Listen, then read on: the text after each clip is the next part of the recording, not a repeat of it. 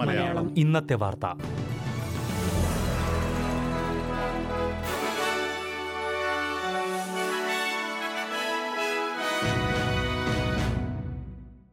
നമസ്കാരം. ഇന്ന് രണ്ടായിരത്തി ഇരുപത്തിരണ്ട് മാർച്ച് മുപ്പത് ബുധനാഴ്ച. S B S Malayalam. ഇന്നത്തെ വാർത്ത വായിക്കുന്നത് ജോജോ ജോസഫ്. പ്രധാനമന്ത്രി സ്കോട്ട് മോറിസണെ രൂക്ഷമായി വിമർശിച്ച് liberal senator Concetta Fierravanti Wells. ഇന്നലെ വൈകുന്നേരമാണ് സ്വന്തം പാർട്ടിയുടെ സെനറ്ററിൽ നിന്നും പ്രധാനമന്ത്രിക്ക് രൂക്ഷമായ പരാമർശങ്ങൾ കേൾക്കേണ്ടി വന്നത്. മോറിസൺ മൂല്യബോധമില്ലാത്ത സ്വേച്ഛാധിപതിയും ഭീഷണിപ്പെടുത്തുന്നയാളുമാണെന്നായിരുന്നു സെനറ്ററുടെ പരാമർശം. ചൊവ്വാഴ്ച രാത്രി പാർലമെന്റിന്റെ ഉപരിസഭയിൽ നടത്തിയ പ്രസംഗത്തിൽ പ്രധാനമന്ത്രി ലിബറൽ പാർട്ടിയെ തകർത്തുവെന്നും പ്രധാനമന്ത്രിയാകാൻ മോറിസൺ യോഗ്യനല്ലെന്നും സെനറ്റർ ആരോപിച്ചു.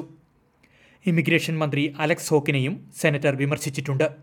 കഴിഞ്ഞ ദിവസം ന്യൂ സൗത്ത് വെയിൽസ് ഉപരിസഭ സീറ്റിലേക്കുള്ള പ്രീ സെലക്ഷനിൽ പരാജയപ്പെട്ട സെനറ്ററാണ് കോൺസെന്റ ഫിയറവന്തി അതേസമയം ആരോപണങ്ങളെ തള്ളി പ്രധാനമന്ത്രി സ്കോട്ട് മോറിസൺ പരാതികൾ പാർട്ടി സംവിധാനങ്ങളിൽ ഉയർത്തണമെന്നും ഫിയറവന്തിയുടെ നിരാശ മനസ്സിലാക്കുന്നുവെന്നും കൂട്ടിച്ചേർത്തു.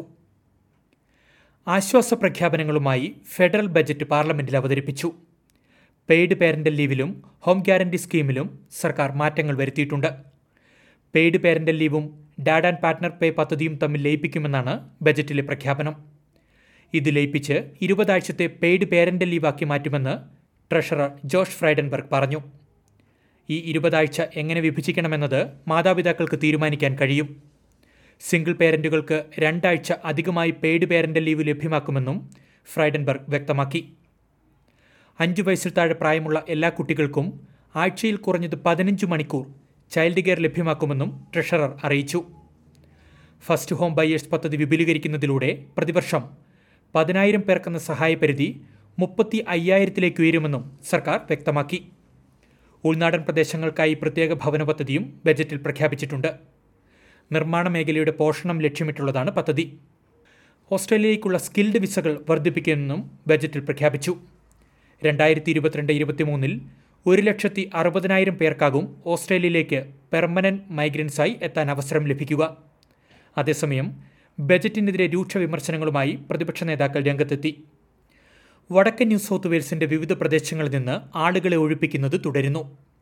വിൽസൺസ് നദി കരകവിഞ്ഞതിനെ തുടർന്ന് ലിസ്മോർ നിവാസികളോട് ഒഴിഞ്ഞു പോകാൻ നിർദ്ദേശം നൽകിയിരിക്കുകയാണ്. നഗരത്തിലെ എമർജൻസി സൈറണുകൾ തകരാറിലായതിനെ തുടർന്ന് സമൂഹ മാധ്യമങ്ങൾ വഴിയാണ് സന്ദേശങ്ങൾ അയക്കുന്നത്. ബുധനാഴ്ച രാവിലെയാണ് താമസക്കാരോട് ഉടൻ ഒഴിഞ്ഞു പോകണമെന്നും സൈറണുകൾ തകരാറിലാണെന്നും അറിയിച്ചുകൊണ്ടുള്ള സന്ദേശം ട്വീറ്റ് ചെയ്തത്.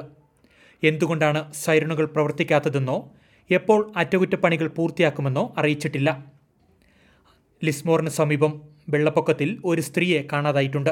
അതേസമയം ഡാർലിംഗ് ഡൗൺസിന് മേഖലയിലുണ്ടായ വെള്ളപ്പൊക്കത്തിൽ അഞ്ചുപേരെ രക്ഷപ്പെടുത്തിയതായി ക്വീൻസ്ലാൻഡ് പ്രീമിയർ അനസ്റ്റേഷ്യ പലാഷെ അറിയിച്ചു. ബൈറൺ ബേ ഉൾപ്പെടെയുള്ള ന്യൂ സൗത്ത് വെയിൽസിന്റെ വടക്കൻ പ്രദേശങ്ങളും വെള്ളപ്പൊക്കം ബാധിച്ചിരിക്കുകയാണ്.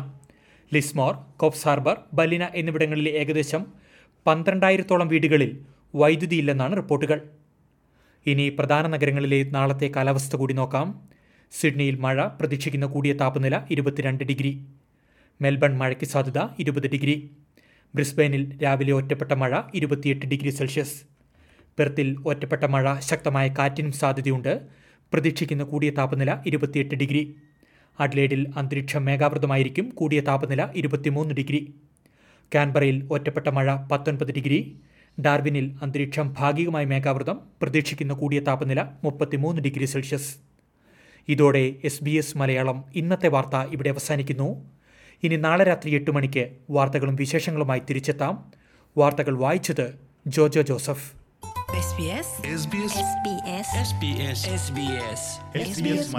ഇന്നത്തെ വാർത്ത.